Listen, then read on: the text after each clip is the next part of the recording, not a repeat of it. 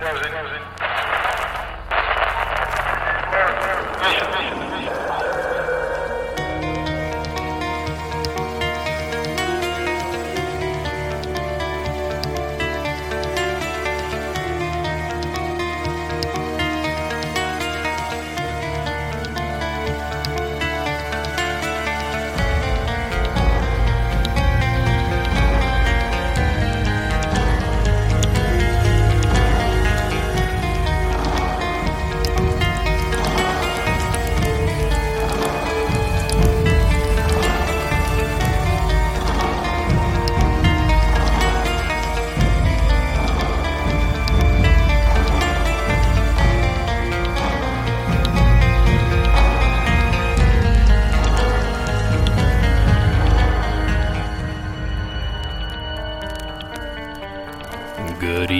welcome to Monsters Among Us. I am your guide, Derek Hayes. Hello, everyone. I hope you're all doing well this fine spring day. I have an amazing show lined up for you guys this evening, one filled with a fine array of supernatural stories. But before we get started, I wanted to remind everyone that the fun does not stop here. In addition to the free weekly episodes, you can pick up two additional episodes a month, as well as an investigation video featuring me, your fearless guide, all for the low, low price of $4 a month. Just last night, I posted the first episode of April, a two hour marathon of cryptic conversation with Cryptonaut Podcast's Mark Stores. We covered a few clips previously played on the show and shared a few from Mark's very own website, cryptopia.us. So if you love the show and want more, now is your chance. Simply head over to patreon.com and search for Monsters Among Us podcast or follow the link in tonight's show notes. Please remember, however, I truly appreciate each and every one of you, whether you sign up or not. Okay, let's get on with tonight's show.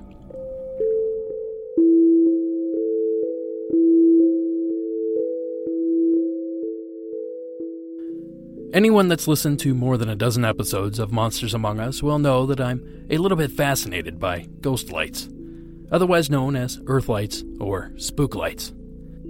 These tiny glimmers of light that, despite showing up in the same place on nearly a nightly basis, have thus far escaped the explanation of science.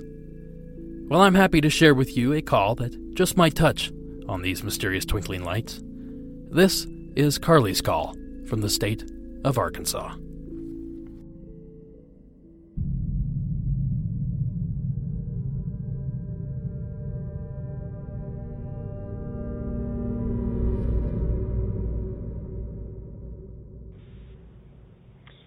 Hi, Derek. Um, this is Carly from Arkansas. I had called, well, I'd emailed in my uh, story about um, a Sasquatch sighting in the backwoods of Arkansas.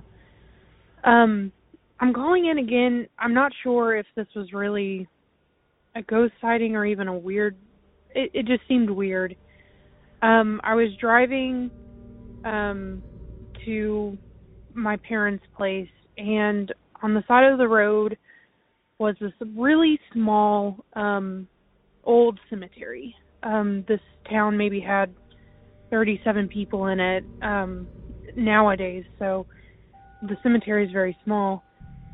Anyway, it was night, very clear, um and this happened about I think it was back in September. Um but I was heading to my parents' place and I kind of look over at the cemetery. It's still night, um, and there's these two really soft um, green and blue lights, and they're kind of moving around a little bit, um, up and down, almost looking like they play with each other. When I mean small, I mean um, think of like a Christmas light kind of size. And so at first that's exactly what I thought it was. Maybe some Christmas light decoration where only two lights were on, or um, maybe it was like a reflection um, from the light from my headlights. Um, what made me think it was strange was going back the same uh, route that same night, still um, still very clear, and those lights were gone. Um, I didn't really think anything about it until I went back to my parents last night and looked and kind of remembered um that. So I'm not sure if that was really anything paranormal or ghost or anything. Um but I just thought it was kind of interesting and strange. Anyway, I love the podcast. Thank you again. Bye. Thank you, Carly. I'll be honest. My first thought that there were simply a few people in the cemetery wearing headlamps. Some of these fancy lamps even have colored filters that you can apply to the light that help preserve your night vision, so the colors weren't even a concern. But as any current or past ghost hunter will tell you, it is illegal to be in a cemetery after dark, no matter what your purpose is. Now, of course, that doesn't rule out this possibility. There are lawbreakers everywhere, but it does at least cause us to question that theory. The fact that the encounter took place in the state of Arkansas may be more than just a coincidence. Of the nearly dozen reported spooklights across the country, one of the more famous is Arkansas's own Gurdon Lights. I will let Dennis Farina of the Unsolved Mysteries reboot shed some more light on this subject. Gurdon, Arkansas. One of the many nearly identical towns along the railroad between St. Louis and Dallas. But Gurdon is a little bit different. As darkness falls, the locals anticipate the arrival of their very own unsolved mystery. For decades on the tracks just outside of town, eerie lights have magically appeared. I'd say that I've seen it where I couldn't write it off as being anything else probably 20, 25 times, at least. And I'm a very skeptical person. Over the years, I have personally seen it hundreds of times with my father and my family. I've seen the light at least 60 or 70 times. Uh, and of course, usually when you see it one time in that evening, you can see it several times in succession. What is the Gurdon Light? A natural phenomenon? A long running prank? Or perhaps something otherworldly? A legend that goes back to the 1930s may explain it. Around midnight on a chilly winter night, Section Foreman Will McLean confronted one of his workers, Lewis McBride.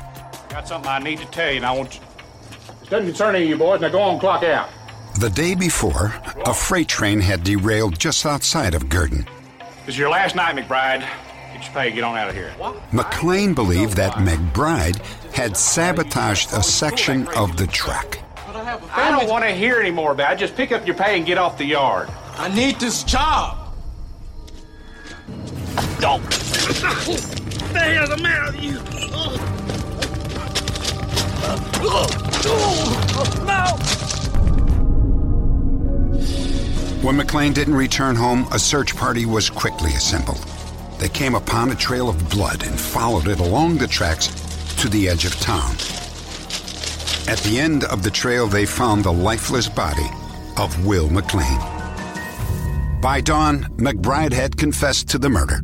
In February of 1932, he was executed at the state penitentiary. Soon after that, people began seeing the Gurdon light on a regular basis. Local legend said that it was the ghost of Will McLean, doomed to spend eternity walking the tracks with his lantern. One of the first sightings was reported by a conductor named John. When he stepped out of the back of the caboose one night, he was startled by what he saw. They say that John went out on the back platform to investigate, and uh, the light was real far off and kind of faint, but it seemed to be traveling the same speed they were. All of a sudden, it just shot up, and he's just like paralyzed, hanging onto the grab iron and just transfixed, staring right into the light.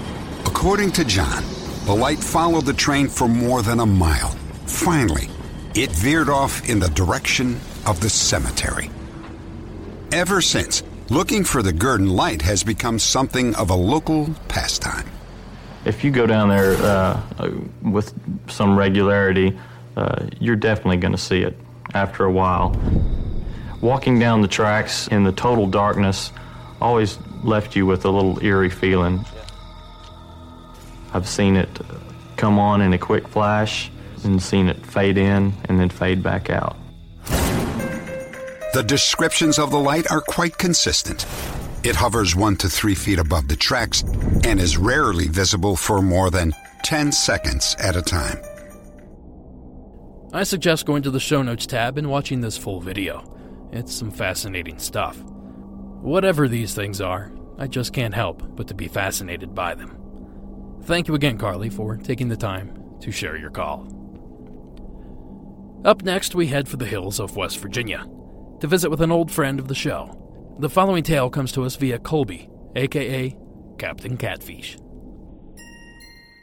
Hey, Derek, it's your old buddy Catfish here. I'm calling from Morgantown, West Virginia. Uh, I just pulled over from uh, heading home from work, uh, staring at the cemetery. Um, you know, just setting the mood, I guess. Um, hope all is well in your end. Just want to call in with a story. Um, I totally forgot about this until um, basically just listening to the podcast in general and just kind of refreshing my uh, my memory. Um, so aside from the you know the, the, the creepy Jesus figure and the weird synchronicities that I called about before, um, uh, another another thing happened when I was like eight years old. Um, it was right after my parents got divorced, so there's like a lot of um, probably a lot of like negative energy being passed around our our, our home. Uh, I think people have energy that they kind of exude to begin with, so I do think that can possibly be like a trigger or uh, a cause of of maybe visions or hallucinations or in this case even sounds. But um, so so my father was in Vietnam and he brought home a, a music box uh, before my parents even got married. He actually brought it home from my grandmother. And after they got married, um, he gave her the music box. And uh, from the time I was a child, it never worked. Uh, this thing was broken, um, just didn't work. The only the only way you could get any sound out of it was to manually crank the knob on the back, and it would start playing. Um, so, yeah, one day my mom was like, you know, in the bedroom, and she was, you know, kind of like upset as as as uh, is understandable.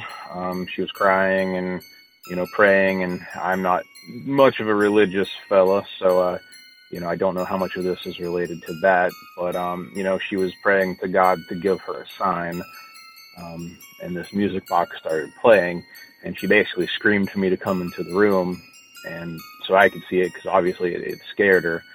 And uh, yeah, there we go.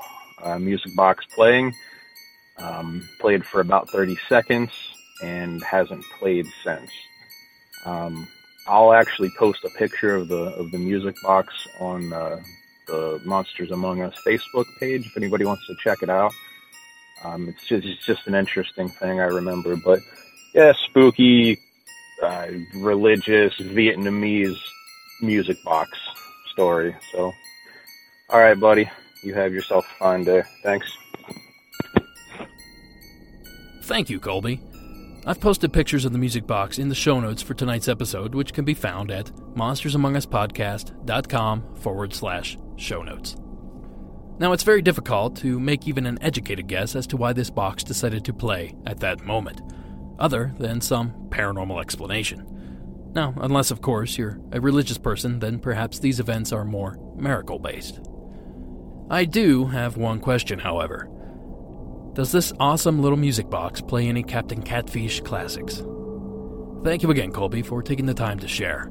And just a reminder to everyone else go to the show notes and click on the link for Captain Catfish. Just trust me on that one. Our next story comes to us from the state of Missouri.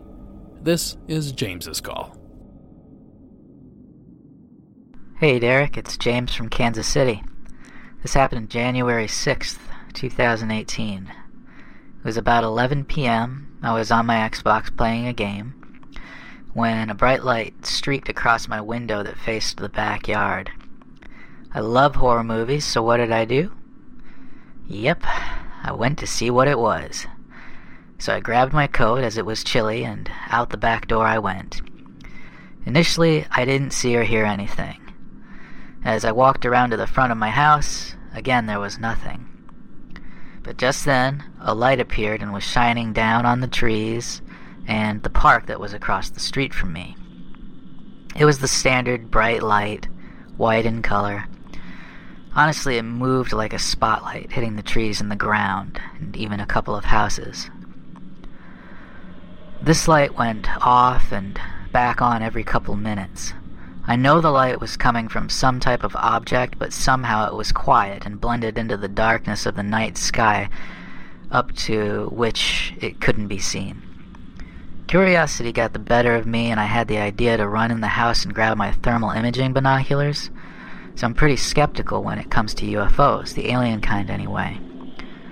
Now, what I saw with thermal imaging was strange. It was a helicopter.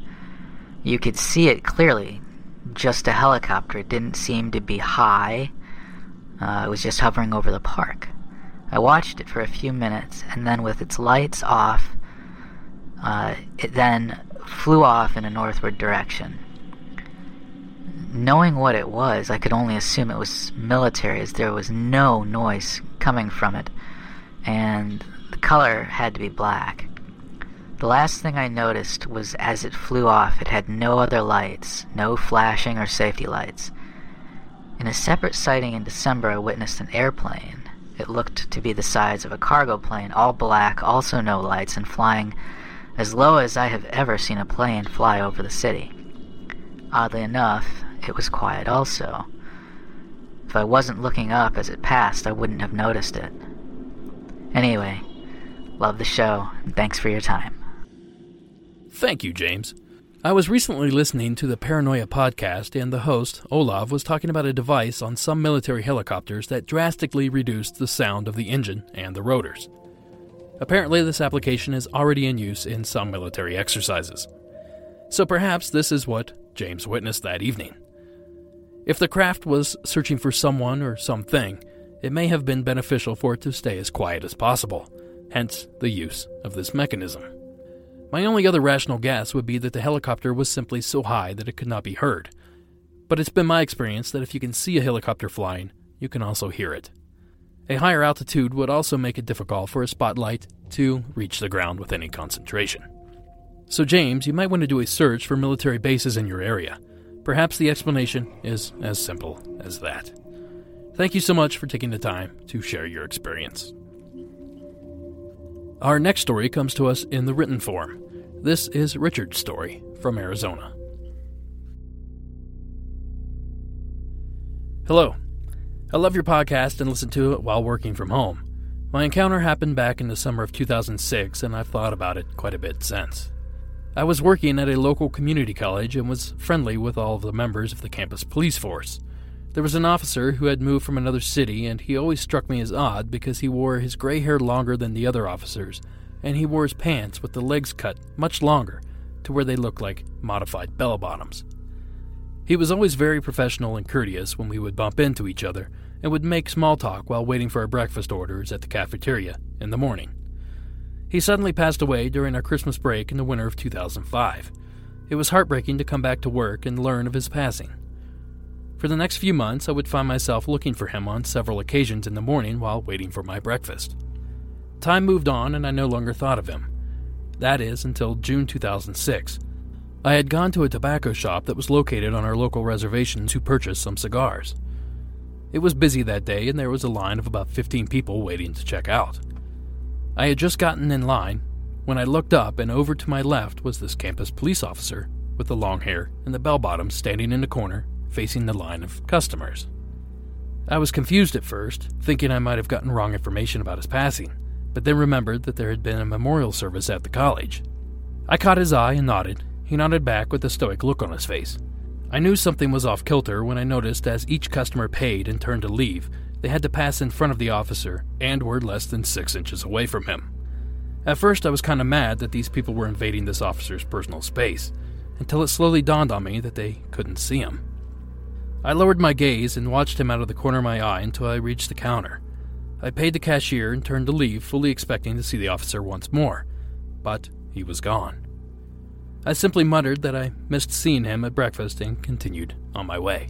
I have professional friends who were employed with the tribe during that time, and they were able to examine the tobacco shop's surveillance tapes of that day. And although I was on the tape for the duration of my time in there, the officer was not caught on tape. After all these years, I still don't know why he chose to visit me that day. Thank you for being who you are and doing what you do. Sincerely, Richard, Prescott Valley, Arizona. Thank you, Richard. Something about that story is a little bit touching. Perhaps the gentleman wanted to say hello one last time. Of course, it's also possible that someone that looked a lot like a deceased man just happened to be in the store that day. Then again, if that's the case, why didn't he appear in the security camera footage? What a cool little story. Thanks again, Richard, for taking the time to share it. Next up, we head to the state of North Carolina for a story about a sickening feeling at a hotel. This is Riley's story.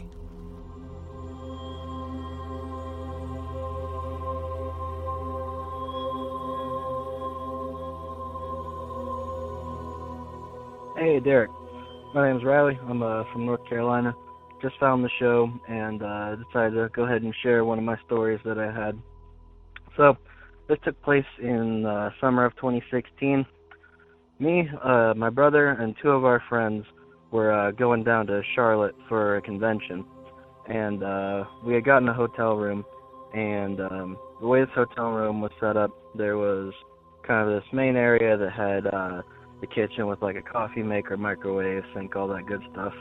A uh, couch that was also a sleeper sofa, and then a chair in it. And then there was a door that led to an adjacent room that um, had uh, two twin beds, I think. Is that a twin or queen?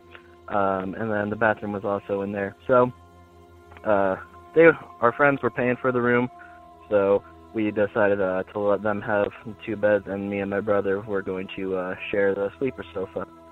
So um, we it was a weekend thing, so we were going down on Friday. We were going to stay over Friday night, and then uh, do Saturday, and then we were just going to come home Saturday night because nothing on the convention was really going on Sunday that we really cared about.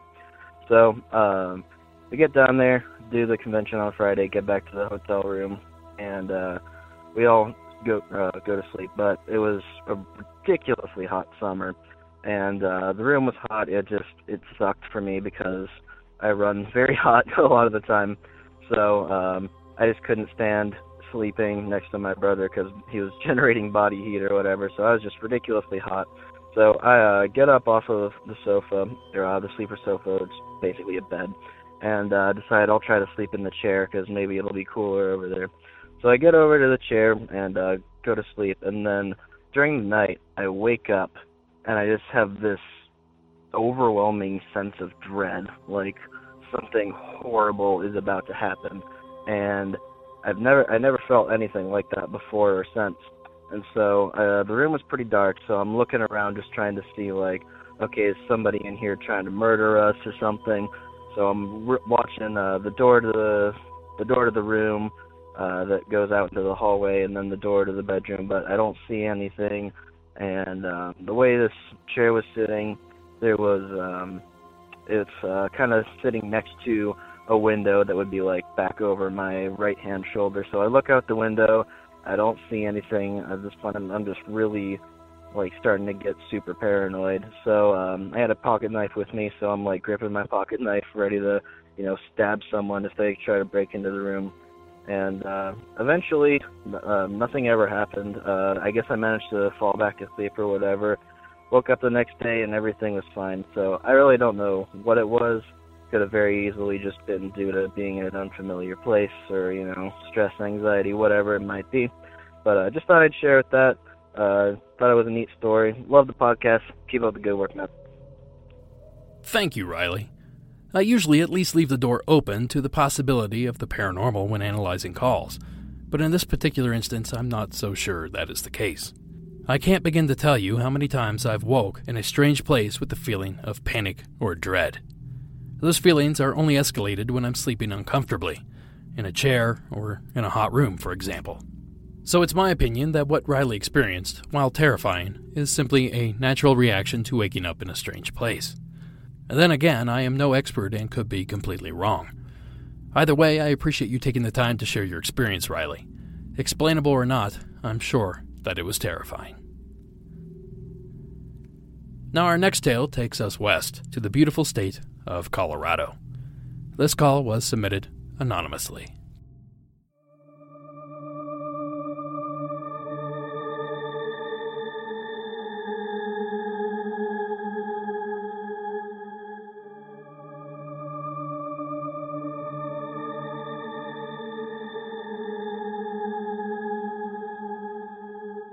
Hello, Derek. I love the podcast. Uh, I do a lot of driving for work, so I take your show with me everywhere I go. I'm from Grand Junction, Colorado, and I'll just get straight to my story. Uh, so, when my best friend and I were 12 or 13, we decided to go camping in the hills behind his house. He lived on a small mesa overlooking the valley, and it was an amazing place to grow up. Always we walked back in the hills to this old road that was built in the 1800s. It was the original road into the Grand Valley. Most of it was eroded away or overgrown except a spot on the bottom of a draw. It was the perfect place to camp, and we had an amazing view of the valley below. We had a great time laughing and talking that night. We turned in around 11 p.m., and I crashed hard. About an hour or two later, I woke from a dream in which a carriage drawn by a flaming horse skeleton with a flaming skeleton rider rode straight through my tent. In my dream, as he passed through, he took my buddy away and disappeared around the bend. I woke up terrified. When I came to, I noticed my buddy was nowhere to be seen. As anyone would, I panicked and just then he jumped into the tent and told me to be quiet. He pointed at the hillside through the rain fly, and we could make out what appeared to be hunched over humanoid figures zigzagging all over the hillside. The figures moved around for a few minutes, then suddenly stopped, and we never saw them again. We didn't go back to sleep that night. As we sat there talking the rest of the night, he told me about a weird dream he had that woke him up and shook him. He said he had a dream that an old horse drawn carriage came out of nowhere and drove right through our tent and took me away. He said it looked like a dusty old man from the 1800s and the horse looked like its skin was leather stretched across a skeleton of a horse. When he woke up from that dream, he stepped outside to see the figures on the hill. That's when he jumped into the tent. Needless to say, we never went back there. Thank you for letting me share this with you. I haven't really shared that story with anyone before. Thank you, caller. This is truly a scary account. I've had nightmares while camping, and not unlike the previous call, when you awake in the tent, it takes several minutes to collect your composure and calm yourself down. So I could see how a simple nightmare could be the issue. However, this is one of those stories that leave me with more questions than answers. For example, where was the tent set up? Could it have been located on an old stage route? Were there ghost stories told that night? If so, did any involve a ghostly stagecoach? Did both parties describe the coach and the driver separately, and if so, did the details match? It's questions like these that help determine if what was experienced was a coincidental nightmare or something far more sinister. I'm left with one final question regarding this case. Exactly where was it that the stagecoach driver was planning on taking these scared young men? Thank you again for the call. All right, I have three more stories to share with you this evening, but before I do, your morning announcements. Get yourself some Monsters Among Us swag. I still have a few decals left in addition to some t shirts and some koozies, so hit that shop tab on the website and pick up yours today. Also, I'm toying around with the notion of making the theme song available as a ringtone. So if you're interested in picking that up for like a buck, shoot me a message. If I get enough interest, I'll throw that up there as well. And lastly, I always need stories. So if you have a great one you'd like to share, simply call the hotline at 1 888 608 NIGHT. That's 1 888 608 6444. Or visit the website at monstersamonguspodcast.com for more submission options. And if you're willing to have your story read as part of the paid content, please just mention that at the beginning of the call. All right, as promised, back to the action. I often get more than one submission from a single listener. It's something that happens all the time. Typically, I like to break these calls up. I'll play one this week and play another a month or two down the line. But since our next caller included both his stories in a single recording, I've decided just to play it that way. So without further ado, this is Tucker's Call from Vermont.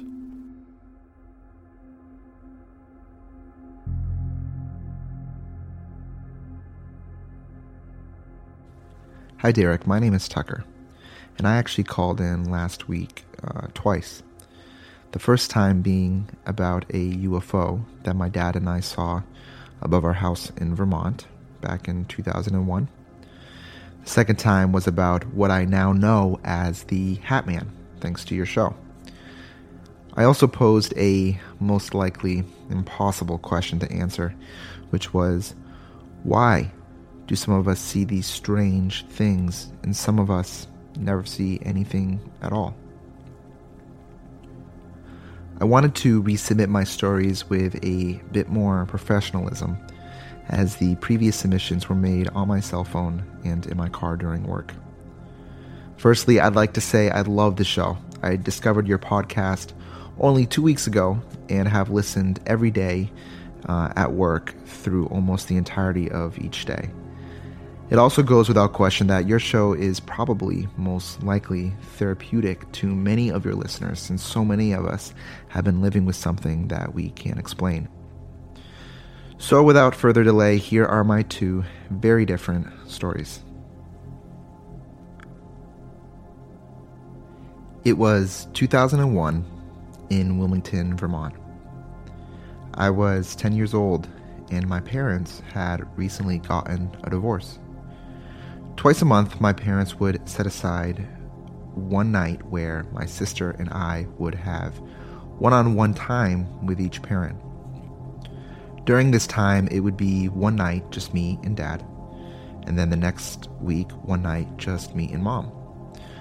My sister would be with the opposite parent during that one night as well, and the rest of the days during the month, my sister and I would be together for two weeks at mom's, then two weeks at dad's. This night, it was my one on one with dad, and we had decided to go to a Chinese buffet and see Jurassic Park 3 because it was theaters, it was in theaters at the time. I remember in the theater running to the bathroom to throw up, which I blamed on the Chinese food, so we decided to leave the theater early and go home. Now, to give a little background of Wilmington, Vermont, Wilmington is a very small, very old, low populated town, hidden within a valley surrounded by mountains in isolation. The mountains seemed to roll on and on without any sign of greater populated areas. There was never city lights reflecting the sky, never much noise like that from a highway, and on some nights, stars lit up the night sky with so much clarity you could see the satellites in space as tiny dots moving in uniform motion across the night sky. We lived on the top of a mountain called Hogback Mountain, about 2,400 feet in elevation. The main road went straight across the summit, where large, uh, a large gift shop was perched with uh, decks carrying those large 25 cent binocular stands for tourists to see out of, those ones you'd see um, at the top of any sort of uh, uh scenic view. Near the top, uh, there were many dirt roads that trailed off into low populated streets, maybe one house every 500 feet or more. My dad bought a house immediately after they divorced on one of those streets. It was one of those Swiss chalet styled homes characterized by widely projecting roofs and facades decorated with wooden balconies and carved ornaments around the edges. It was used as an old ski house in the 70s for large groups to stay while vacationing in Vermont. In a nutshell, while living there, I gained some of the best memories from my childhood. Back on topic now, we left the movie theater around 9 o'clock p.m. and headed straight home.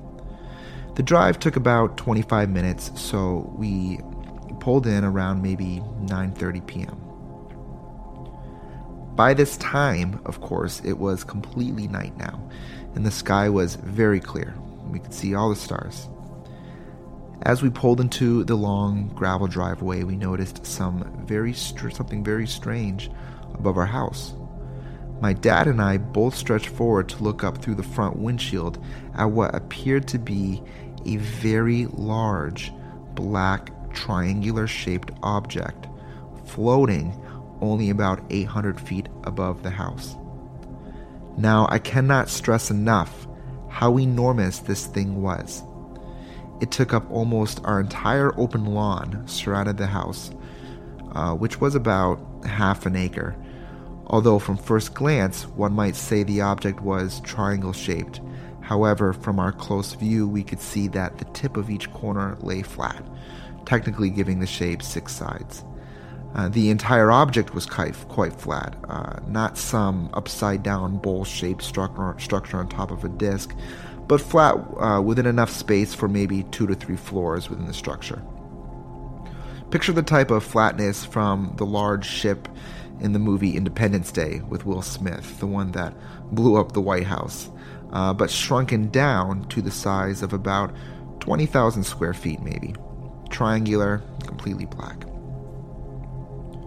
The bottom looked smooth, with the exception of three black rings about the size of circus, circus rings inside all three corners, and some obvious panels that appeared to be door access to mechanical departments for repairs and, and maybe maintenance. That's just my guess.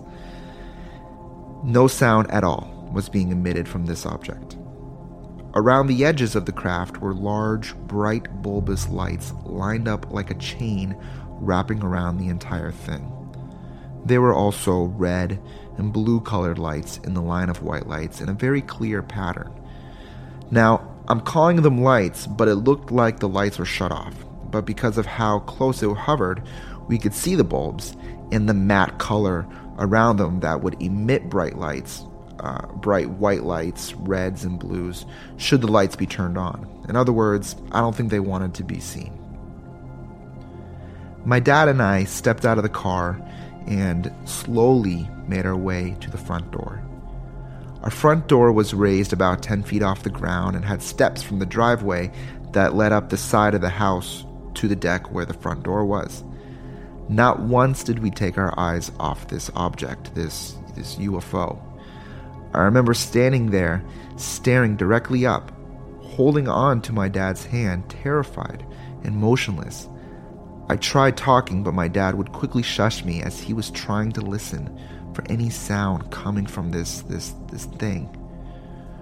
We stood there for about 5 minutes or so until the object suddenly and very slowly moved forward. Not up, not sideways, just forward, slowly, with no sound, almost lazily, until we simply could not see it through the dark night sky anymore. We quickly went inside and straight to the computer. At the time, the best we uh, the time the best we had was a good old fashioned dial-up connection. After only about 10 minutes of searching, we found a website ran by a graphic designer in Vermont who saw the same object only a few months before. The designer created a digital copy of the ship which matched our sighting completely. But since then, the website has disappeared, and I have never been able to find another picture of our sighting. The question is I have is why? Why our house? Why was it surveying the land? Did it notice we weren't home and wanted to learn something? What I do know is I never saw it again, but the memory will forever be engraved in my head as if it were yesterday. My second story revolves around the Hat Man. I'd first like to point out that I never associated this experience with anything or researched the experience because I had always assumed it was too unique uh, and allowed the excuse of my eyes simply playing tricks on me as a reason to forget about it. That is until I listened to your show. I saw what may be this Hat Man twice. Once when I was maybe six years old, and again when I was 12. When I was six, we lived across the street from a cemetery in a very populated neighborhood in the downtown area of a large town in Vermont. A window located on a platform halfway up our stairway gave a view to the entrance of the cemetery. One day, when I was walking about up the stairs, I looked out the window and saw what appeared to be a tall man with a black, wide brimmed, like cowboy hat and long cloak or trench coat. This man was completely black, like black as night, head to toe. There was no distinguishable features. It quite literally looked like a tall, pitch black shadow with very clear, sharp, defined edges, like the shape of a person. The object stood slightly back inside from the entrance of the cemetery and faced my house, motionless. I looked away and then back again, and it was still there. Outside was dusk, and there was still enough daylight to see clearly. I went downstairs and walked out on our porch. It was summer, and we kept our front porch storm door open and only the screen door closed. And I looked out the screen door, and the man was gone. I felt uneasy, but not afraid. If I remember correctly, I simply forgot about it after a week or two. When I was 12, my mother, sister, two stepbrothers, and stepdad were hiking a particular trail on a mountain I can't remember the name of to train for a summer hike across the Appalachian Trail. Now, we weren't going to hike the entire trail, but uh, we tr- wanted to cover most of it. And, and sadly, um, we never actually were able to do it. The first uh, quarter mile of the trail was a wide gravel cover covered path, large enough for ATVs and trucks to go up if needed. Now, we've hiked this trail maybe three or four times. It was close to the house, and it was uh, really good training for something like what we were trying to do. On the third time, we hiked this trail and had just stepped back onto the gravel path while descending back after a long hike up, I noticed something. It was almost dusk, still plenty of sunlight, and about a hundred feet behind us, up the trail, at the start of the gravel pathway, the same thing I saw when I was six stood there, watching us, or me. This time the object was very close. I could see the body shape, but again it was completely black, like black hole black, almost drawing in light, devoid of light. I whipped my head all the way around behind me, and he was still there, motionless. Its clothes were not moving, it was not moving. I looked back forward and asked if anyone sees the man behind us. And I was responded with confused, sarcastic no's and you're seeing things. And when I looked back, it was gone. But as I turned my head back around to look back forward, and my eyes naturally saw the woods next to us on the path, as I turned around, there it was again this time maybe only 20 feet from us, peeking out from behind a tree. We kept walking, and when I looked back again, this time slightly ahead of the tree, and I could see the other side of it, there was nothing there. Now, this time, seeing him behind the tree, this really scared me. But as I was able to suppress my urges, I kept my mouth shut. My mom very recently confesses she was looking for a man after I asked if anyone had seen anything, thinking there was a real person following us. Since then, I'm 26 now, married, and have a two year old son. I have never seen anything like that again. I've never seen a UFO again. I've never seen anything that I would consider supernatural or extraterrestrial. This time, however, should things ever appear again, especially this Hat Man, I hope, should my nerves be under control, that I can get its attention. I want to know what it is and why it allowed me to see it in the first place. I think I deserve that. Thank you for listening to my stories, and uh, again, I love the show. Keep it going. Thank you, Tucker, for both of those stories. While I find the Hatman story both terrifying and fascinating, I'm going to focus most of my energy on the UFO that Tucker describes. So, as most longtime listeners will remember, I've touched on these flying triangles, or wedges, before. There have been several flaps over the years, including Belgium in 1989, Phoenix in 1997, and Southern Illinois in 2000. Well, in recent years, the veil over this strange craft has been lifted, or has it?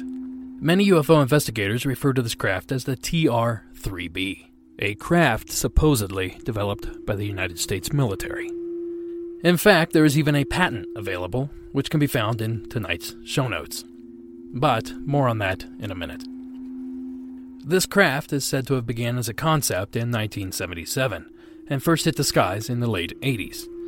It's reportedly nuclear powered, completely silent, with the ability to hover. Now, back to that patent. Apparently, the patent was applied for and abandoned by the Patent Office for lack of response by the inventor, a man named John St. Clair. But is that where this theory stops? St. Clair paid hundreds of dollars to process his patent, so why would he be so willing to abandon it? Please do me a favor and slip on your tinfoil hat for this next statement. Is it possible that the patent was abandoned because the US government already created the craft and currently have it in use today? Could this be what Tucker and his father saw that evening? Something tells me we haven't heard the end of these strange, black, triangle, hovering vehicles. So thank you again, Tucker, for taking the time to share both of these amazing stories. Alright, here it is, folks, the final story of the episode. Please welcome Mickey to the show.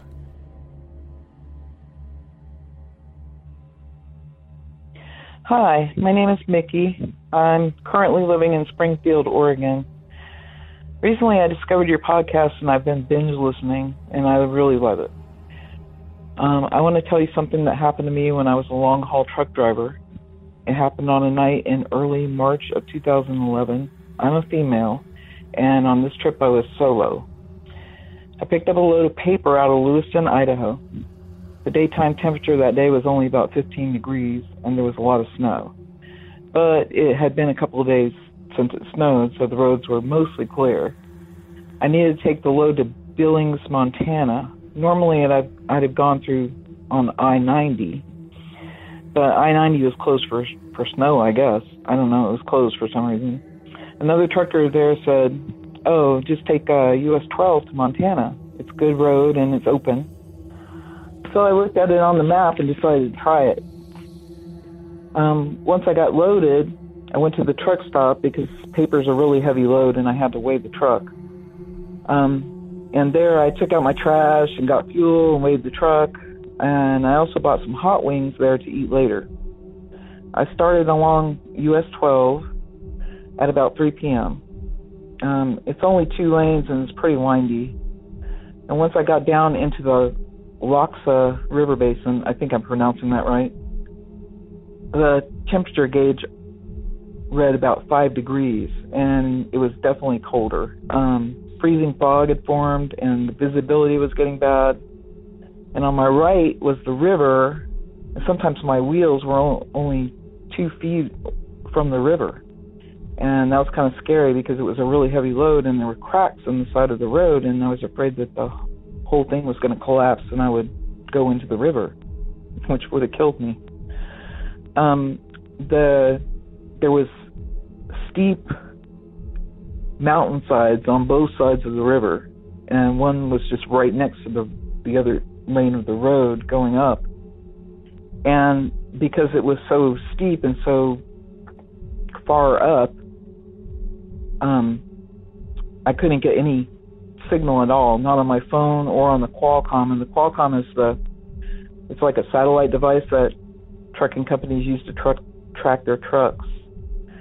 And I had no signal on it, so I knew nobody knew where I was. Um, so that being said, it was getting dangerous to keep going, and the last car had passed me probably an hour before, and it was I was about 30 miles from the last structure I saw, which was a ranger station that was closed.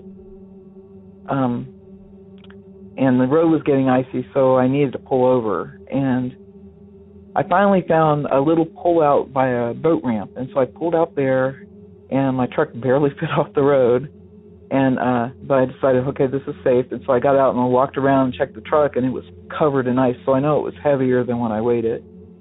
And so I just went in the truck and uh I shut the curtains to the wind the windshield curtains and then I also shut the curtains to the cab to keep it warmer in there and I I was idling the truck for warm. And um about 9 p.m. I got up and I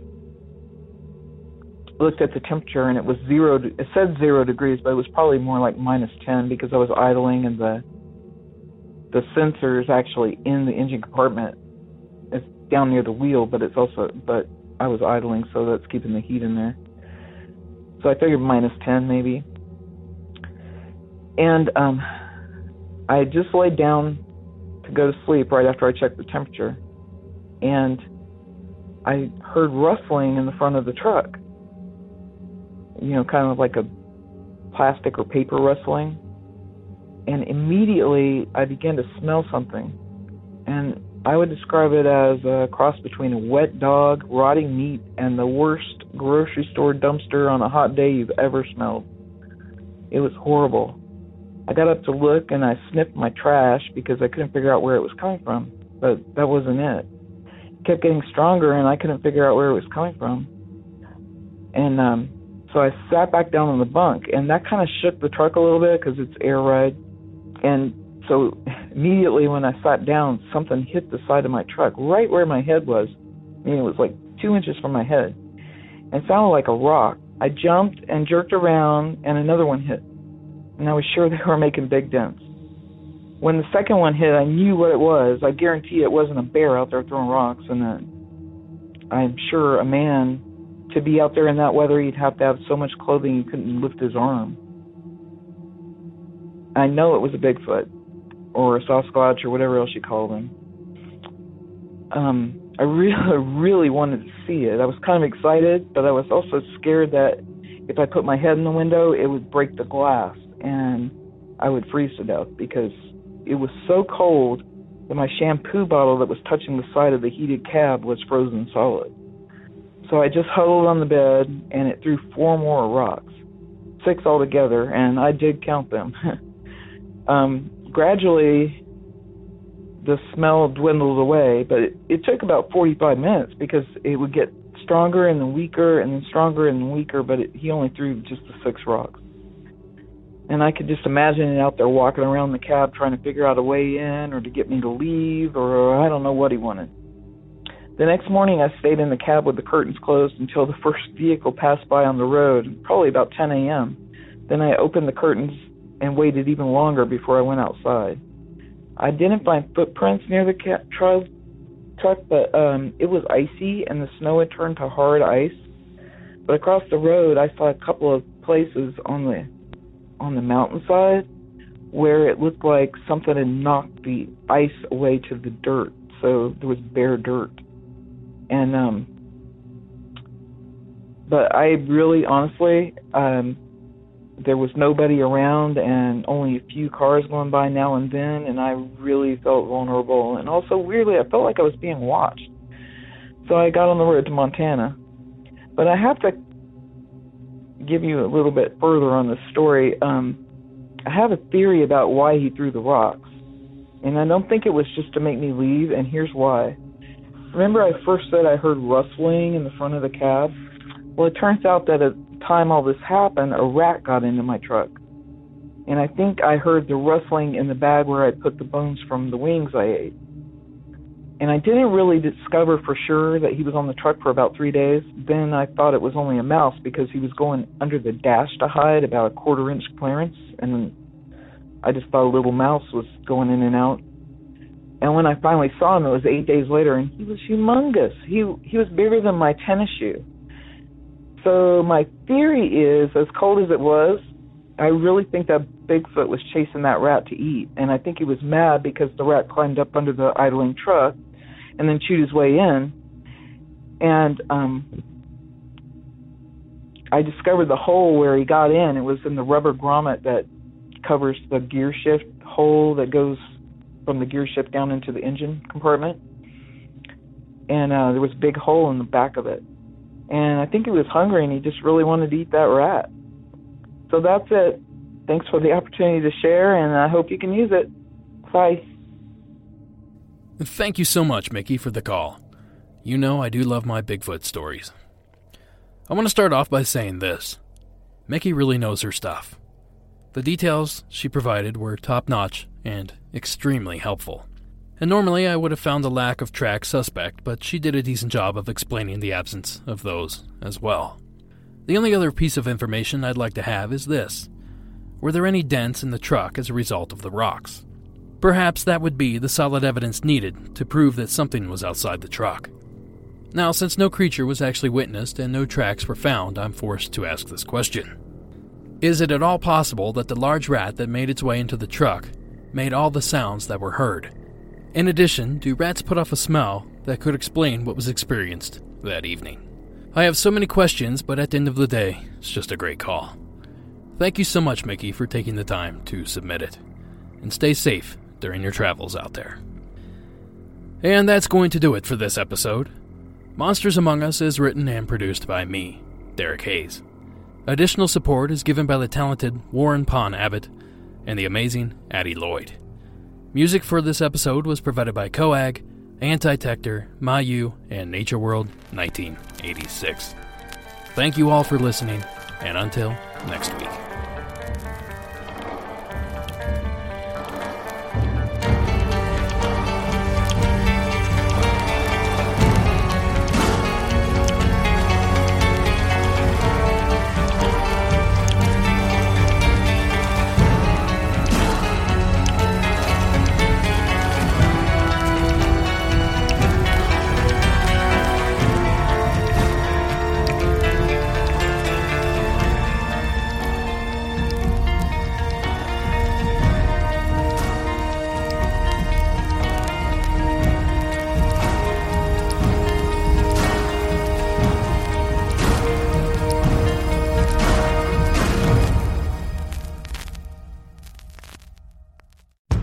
All starts with an invitation to experience Lexus, to get behind the wheel, to go out on the open road, to feel a rush of adrenaline.